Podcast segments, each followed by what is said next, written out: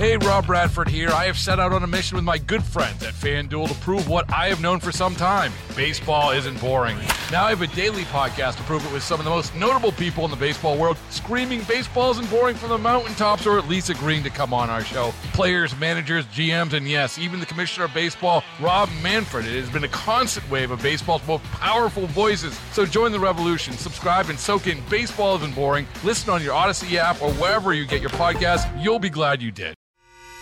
The North Texas stories you need to know. This is the All Local from News Radio 1080 KRLD. The DOJ releases its report on the failed response to the Uvalde school shooting. The Cowboys coach keeps his job and talks about the future and another Arctic blast. With the All Local, I'm Heather Behrens. A cascading failure is how a new report from the Department of Justice describes the law enforcement response to the Uvalde school massacre. The law enforcement response at Robb Elementary School on May 24, 2022, and in the hours and days after, was a failure that should not have happened. KRLD's Chris Fox has more from Austin. The report concludes the hundreds of police officials who responded to the deadly shooting at Robb Elementary in Uvalde demonstrated no urgency in setting up a command post and failed to treat the killings as an active shooter situation. The DOJ investigation was called for by Uvalde Mayor Don McLaughlin shortly after the shooting. It specifically identifies an array of problems from failed communication and leadership to inadequate technology and training that federal officials say contributed to the crisis lasting longer than it should have. Attorney General Merrick Garland in Uvalde meeting with the families of those killed.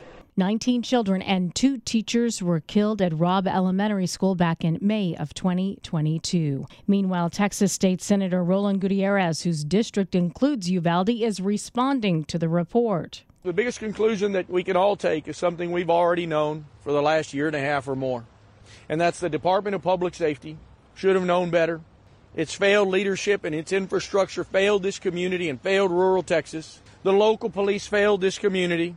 And more importantly, as the Justice Department tells us, there was a complete and utter lack of urgency when it came to taking care of these children.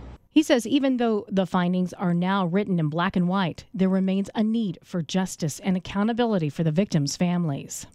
In other news, Cowboys head coach Mike McCarthy talks about the future of the team after getting reassurances that his job is safe.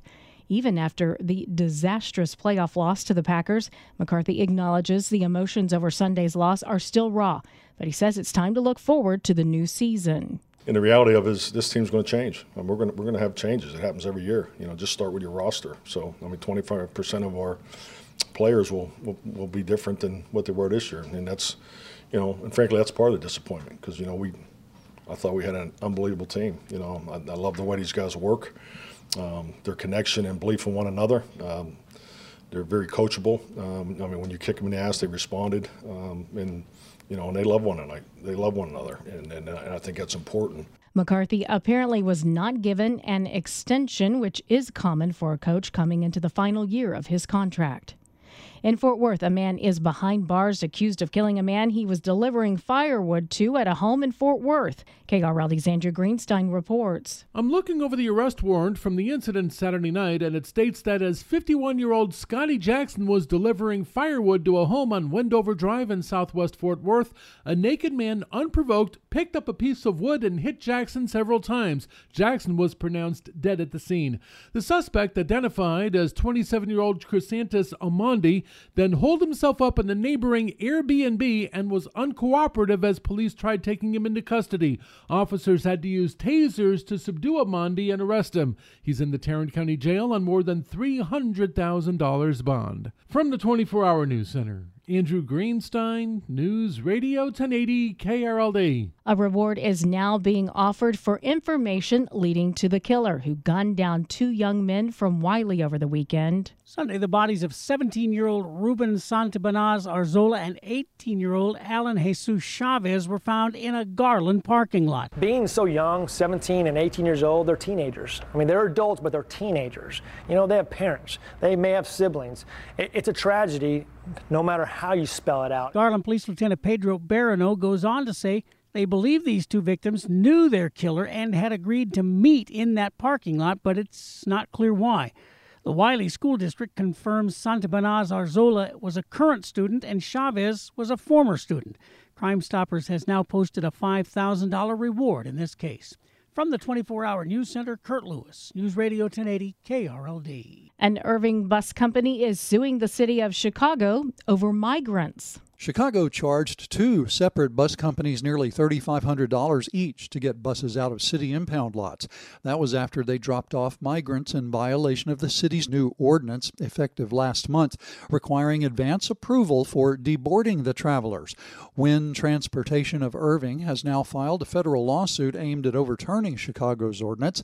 The company says it's unconstitutional because it unfairly targets a single group of people. Chicago is suing nearly a hundred what they call rogue bus companies for noncompliance with their new regs. From the 24 hour news center, Bill McLean, News Radio 1080, KRLD. North Texas is climbing into the 50s today with Arctic air expected through Sunday. Going into last weekend's freeze, dozens of mayors across North Texas were wondering if their city's infrastructure would hold up to the cold. On the other side of the storm, Arlington Mayor Jim Ross says he's relieved. You know, it's one of those situations where you prepare, you prepare, you prepare, and then you are so thankful for an anticlimactic end to it. and that's what we had. Ross says there were no significant issues in Arlington that they were not able to answer quickly. More freezing temperatures are expected over the weekend. Meanwhile, KRLD's Alan Scaia is in Fort Worth, where visitors from around the world are getting used to stock show weather. About two dozen people are participating in Mustang Magic, where they get 100 days to train a Mustang and they compete for $25,000.